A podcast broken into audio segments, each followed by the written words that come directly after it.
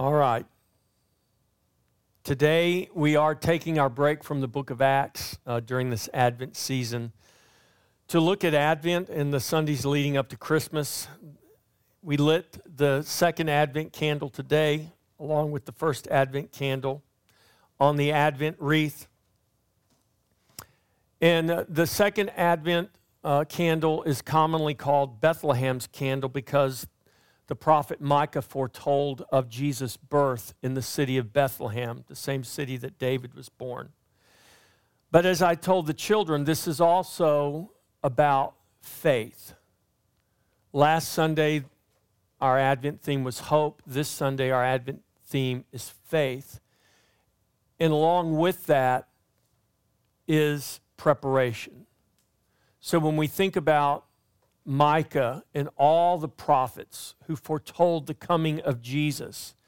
It was God's people who were to live their lives in preparation for that coming. And it is no different for us today. So let's look at our scripture today. It's from the Gospel of Mark.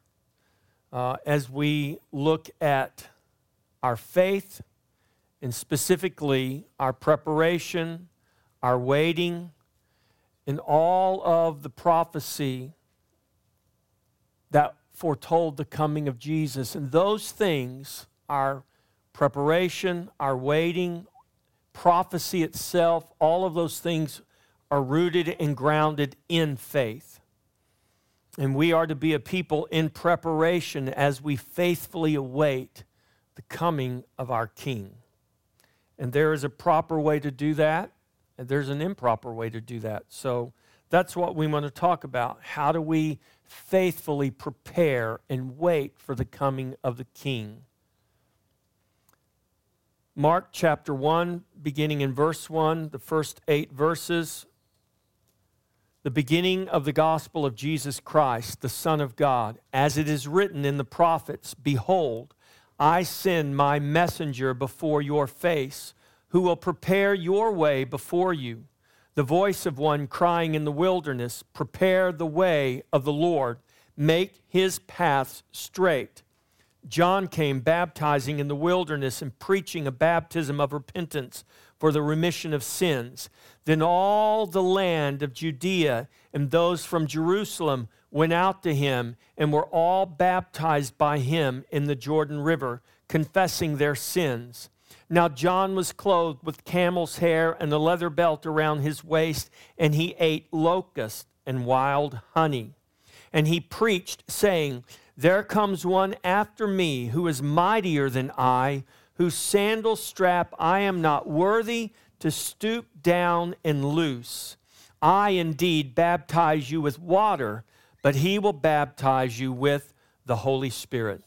That is the word of the Lord. Father, we thank you for your word. We thank you for your gospel.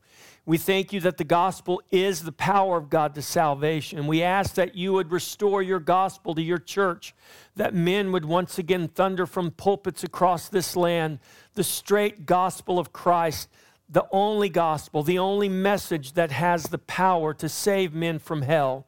Father, we ask that you would grant us today grace and mercy as we look at your gospel, as we read your gospel and proclaim your gospel, we ask, Father God, that you would work in us by the power of your Spirit to change us and to transform us, to conform us to the very image of Jesus. We ask this, Lord, for your glory. In Jesus' name, amen.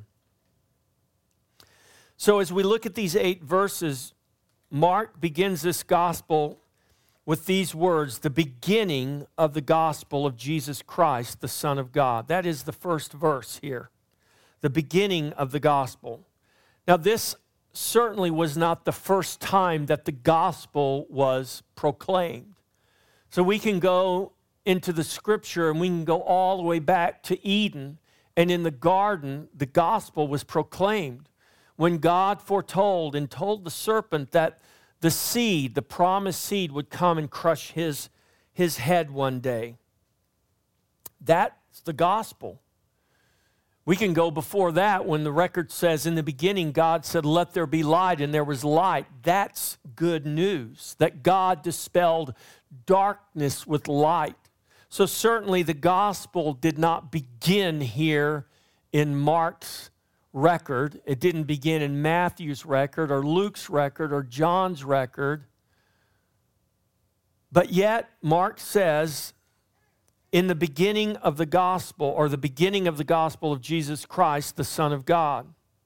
So the gospel was proclaimed through the law and the prophets, through the record of the Old Testament scriptures.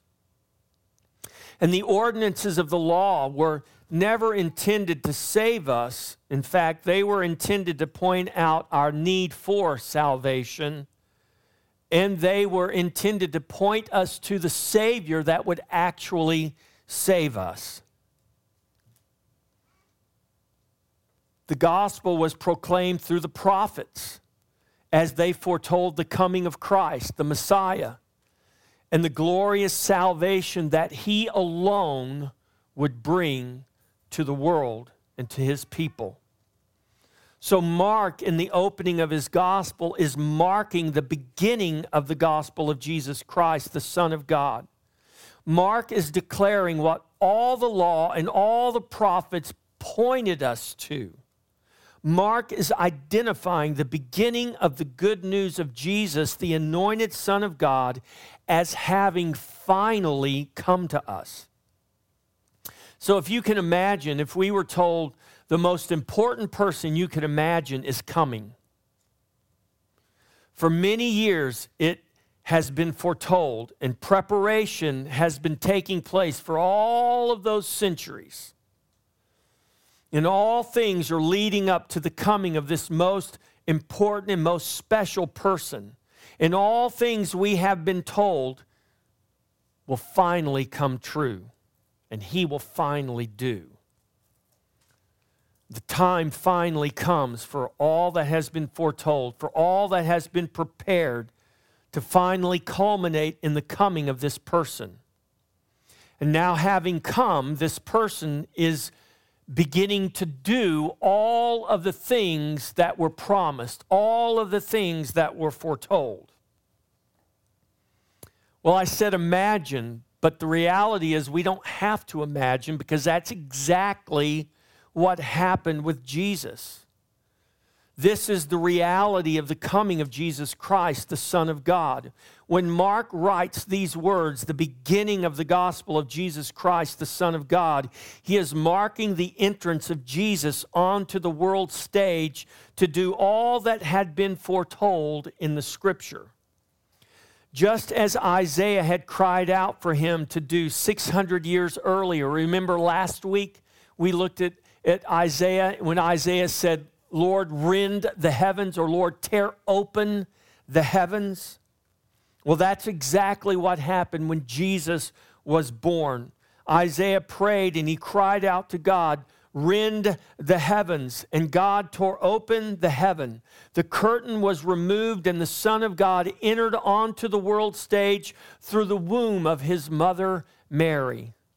Humanly speaking, the main event had begun.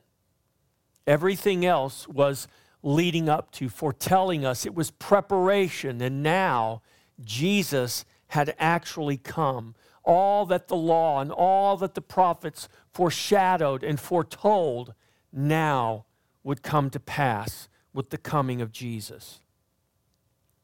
Verse 2 As it is written in the prophets, Behold, I send my messenger before your face, who will prepare your way before you. If you look at that, don't get confused.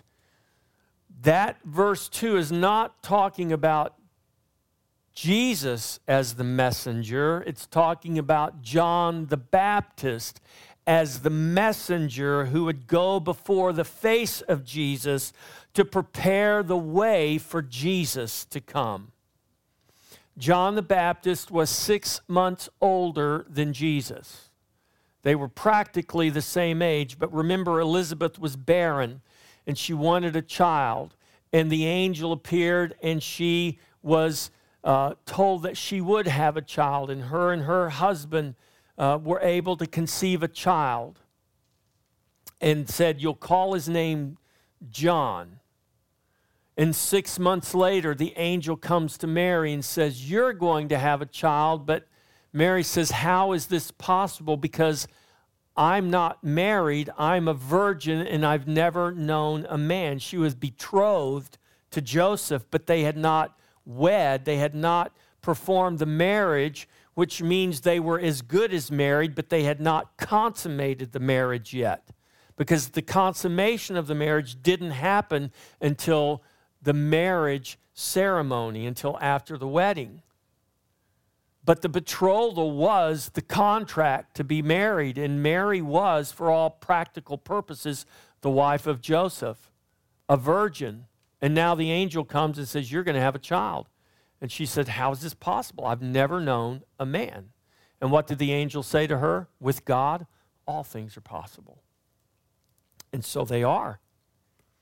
And so this is verse 2, speaking of John the Baptist who would go before Jesus to prepare the way. The beginning was marked by God's messenger who would send before the face of his son who he would send before the face of his Son. This messenger is to prepare the way before Jesus Christ, the Son of God. The messenger is described very specifically in verse 3. Now remember, this is the second Sunday of Advent, and our theme is faith, but it's in terms of preparation. What was John's purpose? To prepare the way for the coming of Jesus. Why do we still celebrate Advent? not just because Jesus did come, but because Jesus will come. And so, just as John was sent to prepare the way for the Lord to come, we are here and we are to be preparing for the coming of the Lord in every way you can think of, not just personally, but corporately. And so, this messenger is described for us in verse 3. Mark chapter 1, verse 3. He's described as the voice of one crying in the wilderness, Prepare the way of the Lord, make his, stra- his paths straight. This is quoting from Isaiah chapter 40. It's in Isaiah chapter 40 that Isaiah talks of this messenger, that Isaiah speaks of, foretells of this voice crying in the wilderness 600 years before that voice actually utters a, a, a sound. Just as Isaiah prophesied the birth of Jesus 600 years before the birth of Jesus, he's prophesying John the Baptist, the ministry of John the Baptist 600 years before the birth of John. And John is described in Isaiah as the voice of one crying in the wilderness Prepare the way of the Lord, make his path straight. That's what the voice is saying. That's what the voice is crying. This is the voice of one crying in the wilderness, but this is not the one the voice is pointing us to. You understand? John is pointing us to Jesus. The voice is pointing us to Jesus. In fact, as John was baptizing Jews, this is important. We miss this if we don't do our research or we don't study. If we just read the scripture, we see John is baptizing, we might think, well, he's baptizing anyone who wants to get baptized. Well, John was the voice crying in the wilderness to the Jews, to God's people, the one to whom the Messiah would come first. And when John's baptizing in the River Jordan, he's baptizing Jews, which was not a common practice. And the Pharisees go out and they say, Who are you? Are you Elijah? Now, that was an important question because they knew their Bibles. The Pharisees knew the Bibles. They knew, they knew the scripture, they knew the prophecy, they knew Elijah was to come before the Messiah. Are you Elijah? Nope, I'm not Elijah. Are you the Christ? Nope, I'm not the Christ. Well, then, by whose authority are you doing this baptizing of these Jews? Treating them like a bunch of Gentiles getting converted to Judaism. That's not what Jews do. But that's what John did.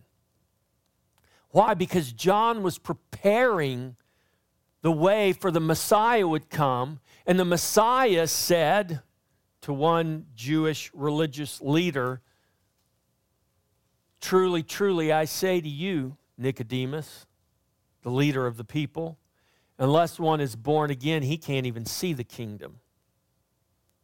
John is preparing the way so that Jew and Gentile alike could experience the miracle of a new birth, and by grace, through faith in Jesus Christ, they would stop being Jews, they would stop being Gentiles, and their identity would now be found in the one new man who is Jesus Christ. It was, in a sense, a proselyte baptism because it didn't matter whether you were a Jew or whether you were a Greek. You had to be baptized into Jesus because only Jesus could save you. The law can't save you, the prophets can't save you. Keeping the law and reading the prophets won't save you. Being a good Jew won't save you. Only Jesus can save you. And this is what John was preparing the people for. This is why he told them what he told them. So when we look at this, the beginning of the gospel was also an end. For those things that had to pass away, the beginning of the gospel of Jesus Christ marked an end. Some things had to decrease and fade away so that Christ and his kingdom could increase. The voice of one crying in the wilderness is John the Baptist, and John marked a beginning, but also an end. John marked the beginning of the gospel of Christ in the kingdom age, but he also marked the end of the previous age of the law and the prophets. Now, not an end to the law, but the fulfillment of the law. That's what Jesus said. I didn't come to end the law, to abolish the law. I came to fulfill the law. And the law must still be fulfilled today. And in case you did not know this, let me give you some good news. You and I can't fulfill the law. But not only can Jesus, Jesus did. And the way we fulfill the law today is to put our trust in Jesus, who is not only the lawgiver, but the law keeper. And the only one who can satisfy all the demands of the Father. That's why we have to be baptized into Him, identified with Him, because the Father is not going to accept us in our own identity because we fall short of His glory. But when we come to the Father through the identity of another, specifically through the identity of His Son, the Lord Jesus, who kept the law perfectly, who lived a sinless life, then we are accepted into the Father. This is why Jesus said, No one comes to the Father except through me. I am the way, the truth, and the life. So Jesus makes this very clear. The beginning of his gospel was the end of something else. Luke 16 16, Jesus said, The law and the prophets were until John. Since that time, the kingdom of God has been preached, and everyone is pressing into it. Matthew 11, 13. Jesus is talking in this chapter, in these verses, about John. In Matthew 11, 13, Jesus says, For all the prophets in the law prophesied until John. John's ministry marked the end of a long age in which all the prophets in the law prophesied the coming of the Messiah, the Christ, who is the Son of God. Christ the Messiah came. He was born in Bethlehem, laid in a manger. Wise men came to worship him. Christ has come. We're not waiting for him to come, he's already come. You know, he's going to come again. But when he comes again, it's not his first coming, it's his last coming. Because once he comes again, he's not leaving. He's not going back to heaven. In fact, he's bringing heaven with him to merge it with the earth.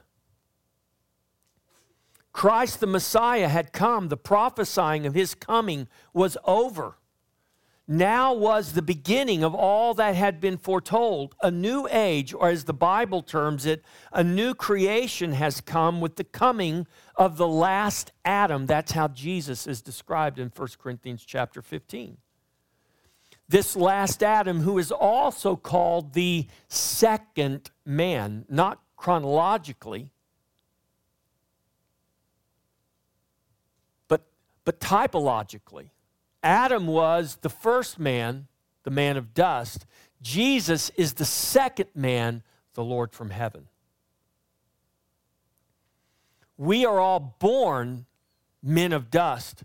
We must be born again to bear the image of the heavenly man, the second man, the second humanity, if you will. The second man is the Lord from heaven who has put off and has put away the sinful man of dust, so that all who are his will bear his glorious heavenly image. Listen to Paul in 1 Corinthians chapter 15 verses 47 through 49. Paul writes, This first man, he's talking about our, the first Adam, our father. This first man was of the earth, made of dust. The second man is the Lord from heaven. As was the man of dust, so also are those who are made of dust. And as is the heavenly man, so also are those who are heavenly. And as we have borne the image of the man of dust, we shall also bear the image of the heavenly man. We're not living in the age of the law and the prophets any longer. That age has passed. We're living in the age of God's kingdom and the gospel of the kingdom. We may still bear the image of the man of dust, but we have been born again. If you are trusting in Jesus today, if you know Jesus is your Savior, if you're trusting Jesus as your Savior, you've been born again. And if you've been born again, then you will bear the image of the heavenly man. We are those who do now, yes, we bear the image of the man of dust, but we shall one day, in full conformity, bear the image of the heavenly man, Jesus Christ, the Son of God. This is what Romans 8:29 says. This is our destiny. We've been, we've been predestined to be conformed to the image of the Son of glory. So the man of dust must decrease that the heavenly man may increase. So the age of the law and the prophets has passed. We're in the kingdom age. And the gospel of the kingdom is going forth, and the kingdom is advancing. And all the while this is taking place, the man of dust must decrease that the heavenly man may increase. Verse 4 John came baptizing in the wilderness and preaching a baptism of repentance for the remission of sins. John's message of repentance for the remissions of sin was a message calling for the man of dust to give way to the heavenly man.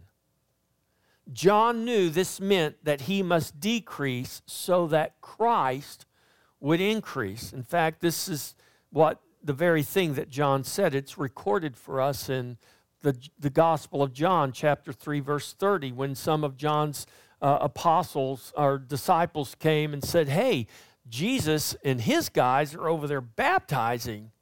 They're stealing your thunder, John. What are you going to do? They're moving in on our territory, stealing your disciples. And the response of John to his disciples was, he must increase and I must decrease. In other words, John says, This is why I came. I came to prepare the way for him. It is right. It is good. It is what must happen. I must decrease. He must increase. And that's not unique to John. That is true for every one of us. What John knew and what John obediently gave way to is the very thing each of us are called to do each day. We are called to decrease that Christ in us may be increasingly made manifest. So, as it is, or as it was with John, so it is with us. Jesus must increase, but we must decrease. Now, there's a right way and a wrong way to understand this. How many of you believe the sun rose this morning?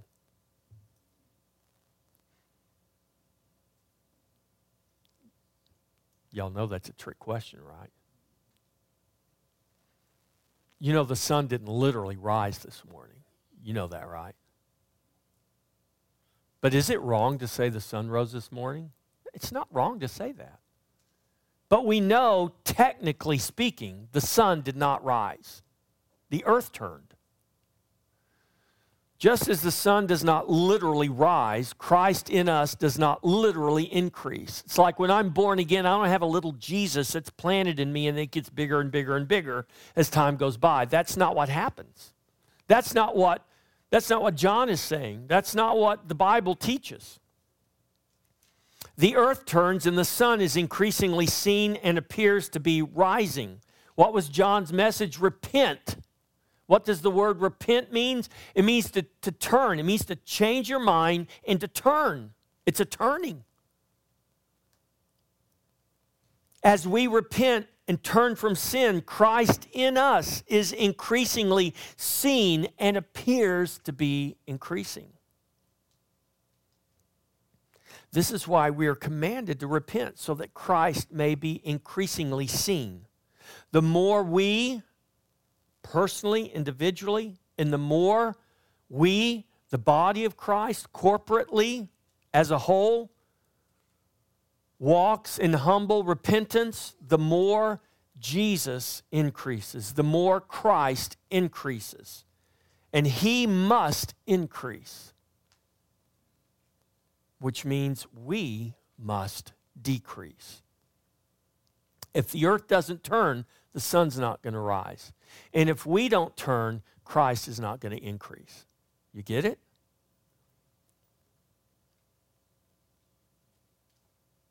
In verse 5, it goes on, it says, Then all the land of Judea and those from Jerusalem went out to him and were all baptized by him in the Jordan River, confessing their sins.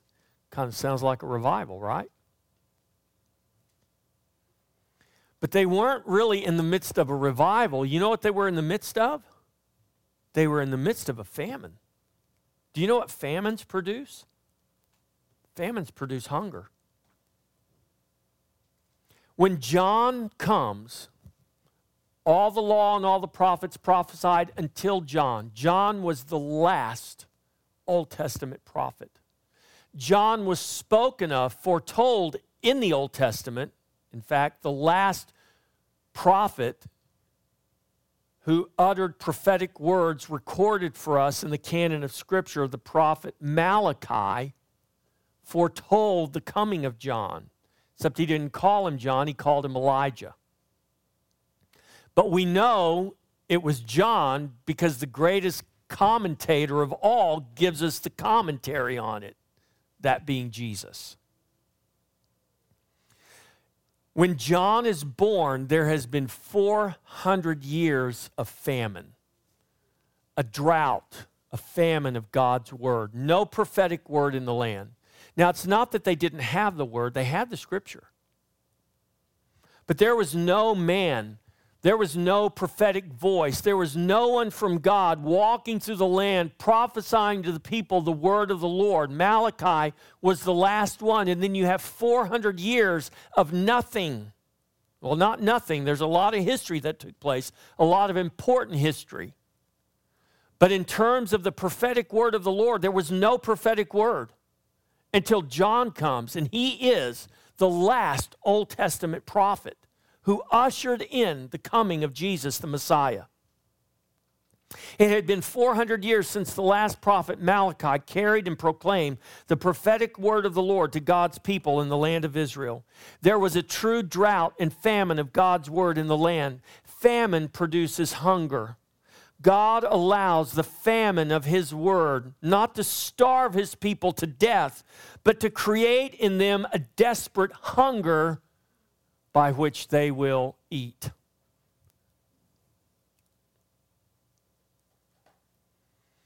And when we are finally hungry enough, that's exactly what we will do. We will eat. Now, in our modern culture, we have what are called food deserts. Did you know that Taylor is a food desert? Parts of Taylor are food deserts. And a food desert is any place that's more than, how, how far, Tiffany? It's like, uh, I think if you're more than, it's like a very small number of miles. If you're more than like two or three miles from a grocery store, it's, I know it's under five miles. If you're that far away from a grocery store, you live in what's called a food desert. Now, that doesn't mean, it could mean in some parts of the world there's nothing to eat. It's like you drive through parts of the United States, you drive through parts of Texas, and you, got you, you might have to drive 50 miles to get to the nearest grocery store. Now, that's a food desert. That's what I call a food desert. I mean, I don't like it when I got to drive, you know, uh, eight minutes to get to HEB to get what I forgot. Oh, I got to turn around and go back. And it takes me eight minutes to get there in my car. But if you didn't have a car, if you lived in a certain place and you were far enough away from a grocery store, you would live in what's considered a food desert. Now, what's interesting about food deserts is, culturally speaking, food deserts are not always places that are void of food. They can be, but they can also be places where junk food is more easily accessible than healthy food. So if you live a block from the McDonald's, but you're five miles from the HEB, you've got food available to you, but you live in a food desert. Because the culture recognizes that you can't live on McDonald's or you shouldn't, or Burger King, or Whataburger, or any of the other fast food places. And so that's called a food desert. It's not food's not available, but it's not the right food. It's not the healthy food. It's not the food that's going to lend itself to life and health and you thriving and being prepared for long life, right? Well, just as this is true culturally, this is true spiritually. Some say there's a famine of God's word in our land today, and I believe that's true in many ways. And in some places in the world, it can be literally true where they don't have Bibles, they don't have the Word of God. I remember I got a little bit, and I still have it. It's about, I mean, it's maybe an inch and a half by an inch and a half. It's a, it's a, the Gospel of John written in Russian. And they, this was back when the Soviet Union was still in play. And they had to smuggle the Word of God through the Iron Curtain. And they had these little bitty tiny Gospels of John written in Russian that they would smuggle into the Soviet Union and they would distribute those. And then once they got these little bitty Gospels of John smuggled into the Soviet Union, what the Soviet, what the Russian believers would do is they would copy them by hand. And then they would pass the scriptures. They didn't have a Mardel or a Walmart or an Amazon where they could just order Bibles. They didn't have Bibles collecting dusts on their shelves. They didn't have the Word of God. They truly were in the midst of a famine of God's word. They lived in a spiritual food desert. But that's not our problem in America. In America, where we live, it's less a famine than it is a food desert. We have food all around us, but it's not healthy. In many cases, it's actually poison and detrimental to your health. It will kill you. We've developed appetites for junk food, spiritually speaking. We've stopped providing gospel meals because the demand has waned. The demand for spiritual junk food has been so great and increasing to the point that many churches have completely reworked and changed their menus to make it more palatable for the people coming to their restaurants.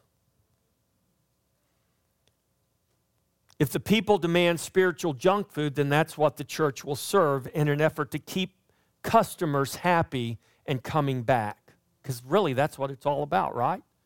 I mean, I'm here to keep you guys happy and coming back.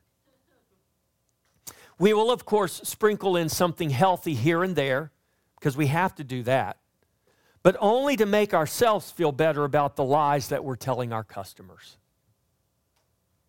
This is the landscape of much of the church in America today. And you wonder why our country is literally going to hell? This is why. Well, that's not what John the Baptist or Jesus did. They didn't serve up a menu to keep their customers happy and coming back. They served up straight gospel no sprinkles, no syrup, not sugar coated at all. They were in it for salvation, not for starvation. The gospel is spiritual nourishment, and any other gospel is malnourishment. You can call it the gospel all you want. You can call Big Macs food all you want, and they will fill you up and they will even satisfy you. But it's been proven scientifically if you live on a diet of Big Macs, you're going to die sooner than later. They've even made a Netflix documentary about it. What happens if you just live on fast food? Follow the science, as we everybody likes to say these days. Follow the science, okay? You do know God invented science, right? If God is allowing a famine to occur in our land, it is so that his people called by his name will humble themselves and pray and eat the good news and become spiritually nourished and experience God's healing and, more importantly, the increase of Christ. So it's time to turn our hearts Verse 6 Now John was clothed with camel's hair and with a leather belt around his waist, and he ate locust and wild honey. This is the part the kids have been waiting for. John was an Old Testament prophet. He dressed like it. Specifically, you know who he dressed like, who he looked like? He looked like Elijah. That's who he looked like. He didn't dress that way accidentally.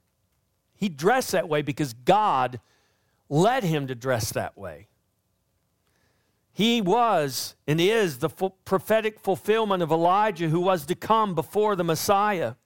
The Jews today are still waiting for Elijah and the Messiah to come. We celebrate Advent because Christ, the Messiah, has come. And according to Christ, so has Elijah. Listen to the words of Jesus, Matthew chapter 11, verses 13 through 15. Jesus said, For all the prophets and all the law prophesied until John. And if you are willing to receive it, he is Elijah who is to come. Who has ears to hear, let him hear. I think we should hear and listen to what Jesus has to say. Jesus is referencing the words of Malachi, the last Old Testament prophet before John. Malachi chapter 4, verses 5 and 6. Malachi writes, Behold, I send you Elijah, the prophet, before the coming of the great and dreadful day of the Lord. And he will turn the hearts of the fathers to the children, and the hearts of the children to their fathers, lest I come and strike the earth with a curse. We very often read that verse and we're looking into the future to the great and terrible day of the Lord. But I want to ask you a question, church.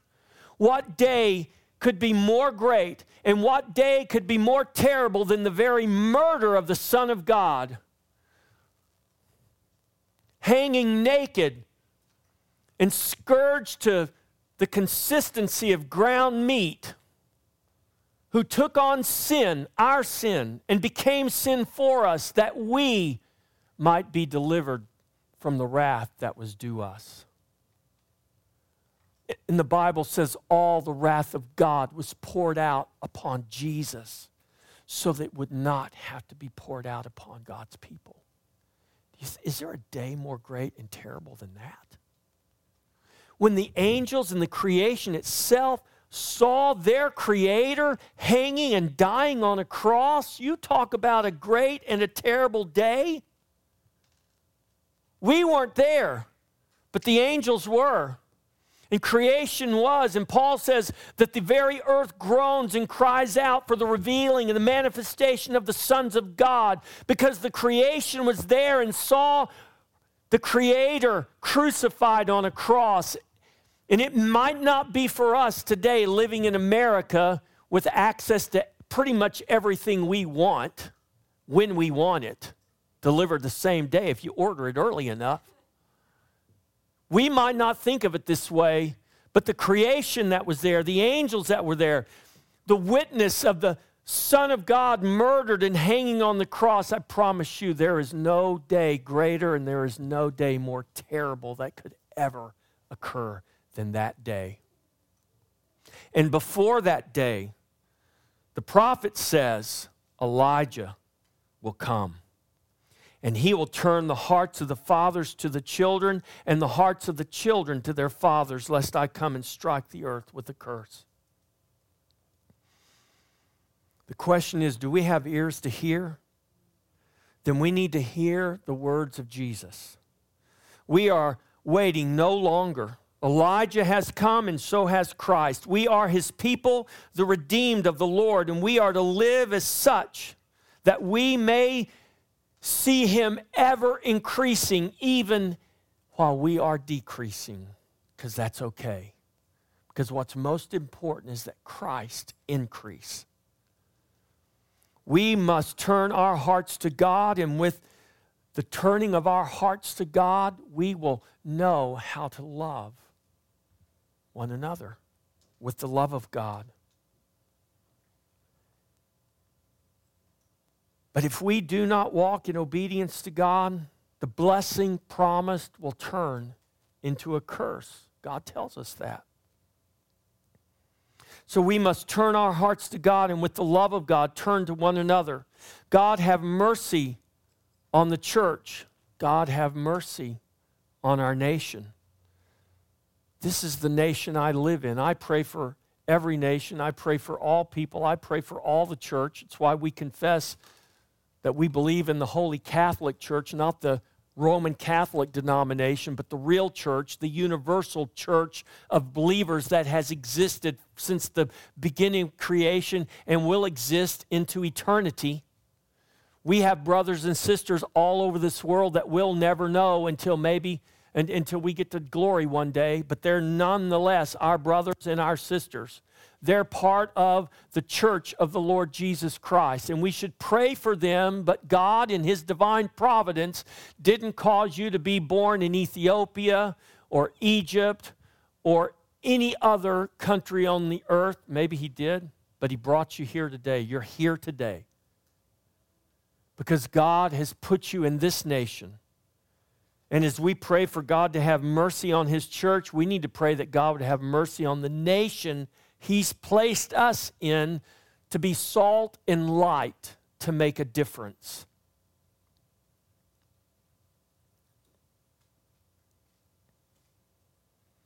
As John did, we must point people to Jesus. Verse 7 And he preached, saying, There comes one after me who is mightier than I, whose sandal strap I am not worthy to stoop down and loose.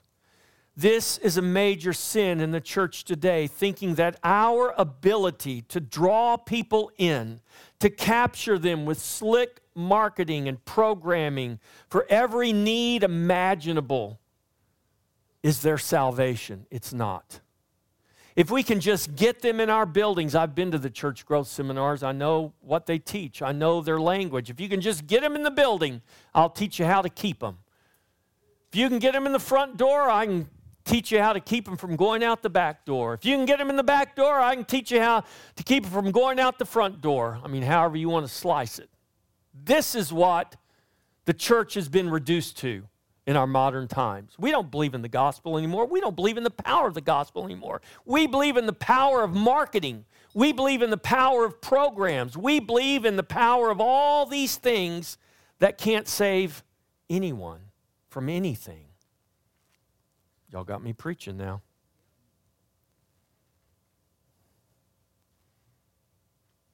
We don't need to preach about sin, we just need to love our neighbor. The Holy Spirit will convict them of sin. I just had a meeting with some pastors this week, and I had a pastor ask me a question related to this because of some things happening in their church. And there's four, four of us meeting.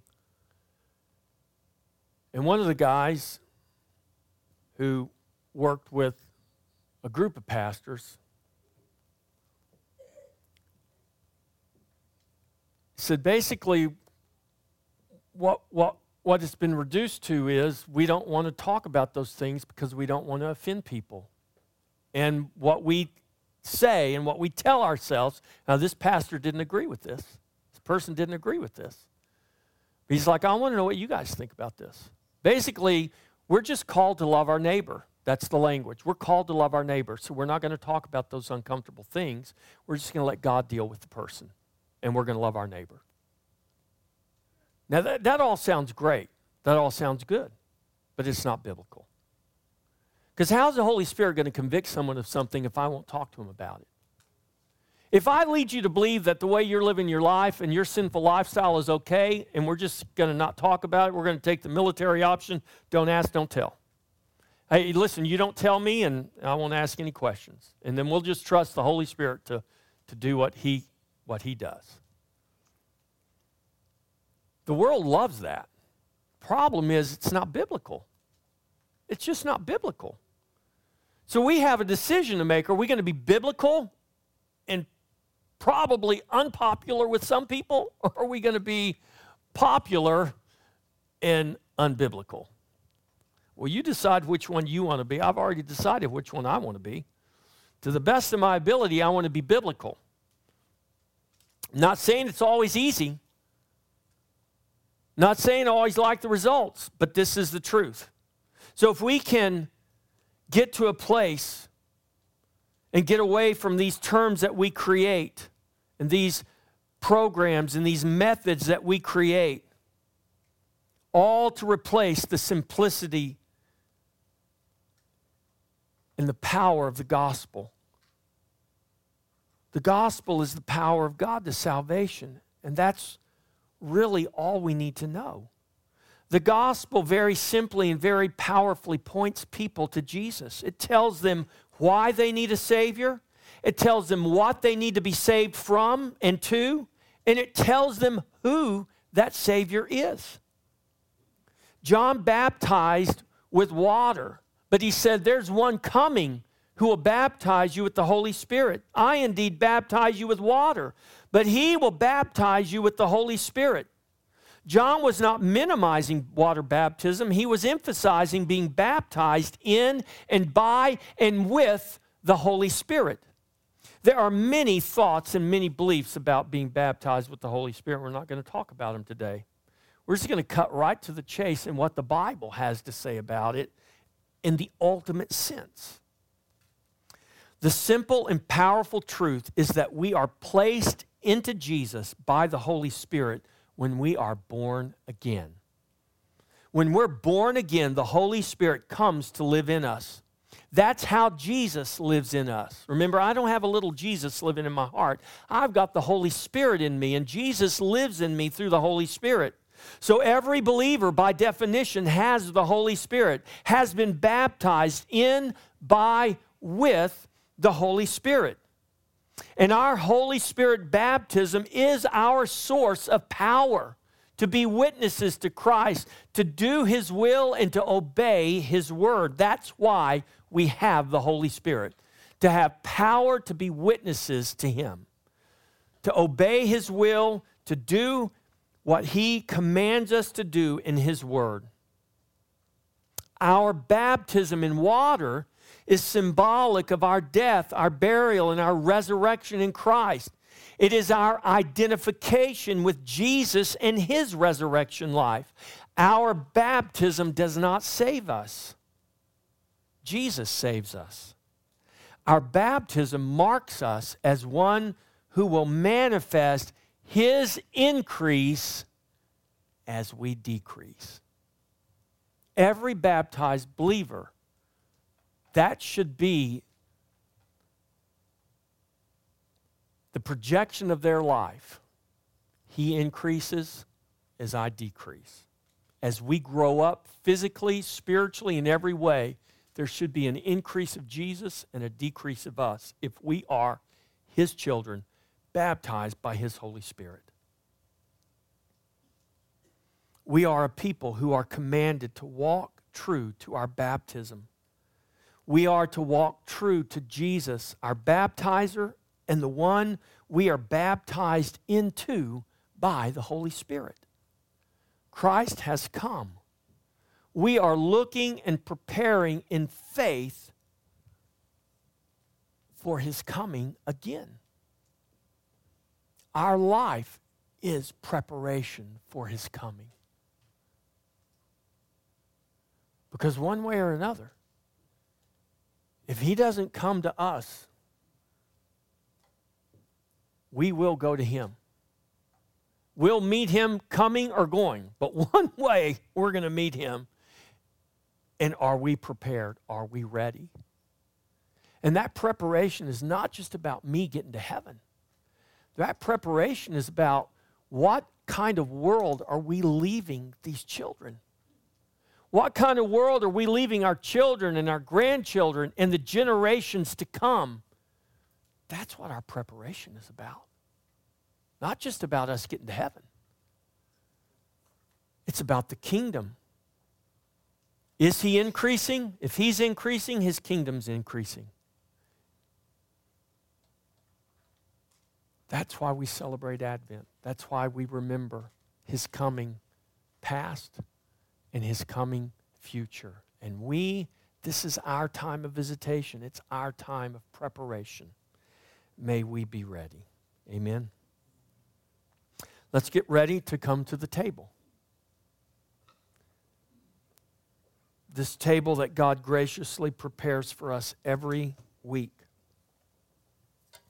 Now, I had a going back to my conversation as we're getting ready here, one of the pastors asked me, he asked the group of us, told us about a situation where he had someone in his church who was living an unrepentant, sinful lifestyle. And I listened to what the pastor said, and, and I said, you know, this is, this is the importance of church membership, and this is the importance of communion. When Paul writes in 1 Corinthians, this brother who's unrepentantly sinning against the body, he's, he's in an adulterous, adulterous relationship with his stepmother, and he's unrepentant about it. When Paul says don't eat with him, he's not just like don't take him to Applebee's and out for lunch. That Paul's saying don't eat with him. Don't, don't let him, he can't come to the table because he's in unrepentant sin, and you've gone through all the steps. You've gone to him privately, you've gone to again privately, and, and he's, he's, he's like, I ain't, I'm not repenting. At that point, you say, You can't come to the table, you can't have fellowship. And that, that the point of that was not punishment, the point of that was restoration. Paul said he's pushed us to the point that we have to shun him, but the point is that he be restored. And the good news is when you get to 2 Corinthians, he was restored. Now Paul's chastising those who don't want to forgive him for his past sin. This table, every week we come to this table, and you are invited. We are all invited to this table as covenant members of the body of Christ. This is a table of thanksgiving. It's a table of grace. We're not perfect people. I don't, I'm not going to speak for you, but I have sin in my life that I have to deal with all the time. I'm not a perfect person. The reason I can come to this table is because I believe and I trust in the grace of God. I know what standard God demands, and, and there's no way I can live up to that.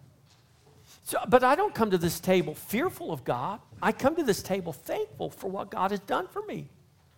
And I eat that bread and I drink that cup with full thanksgiving in my heart because here I am, a sinner saved by grace, and yet God still invites me to his table.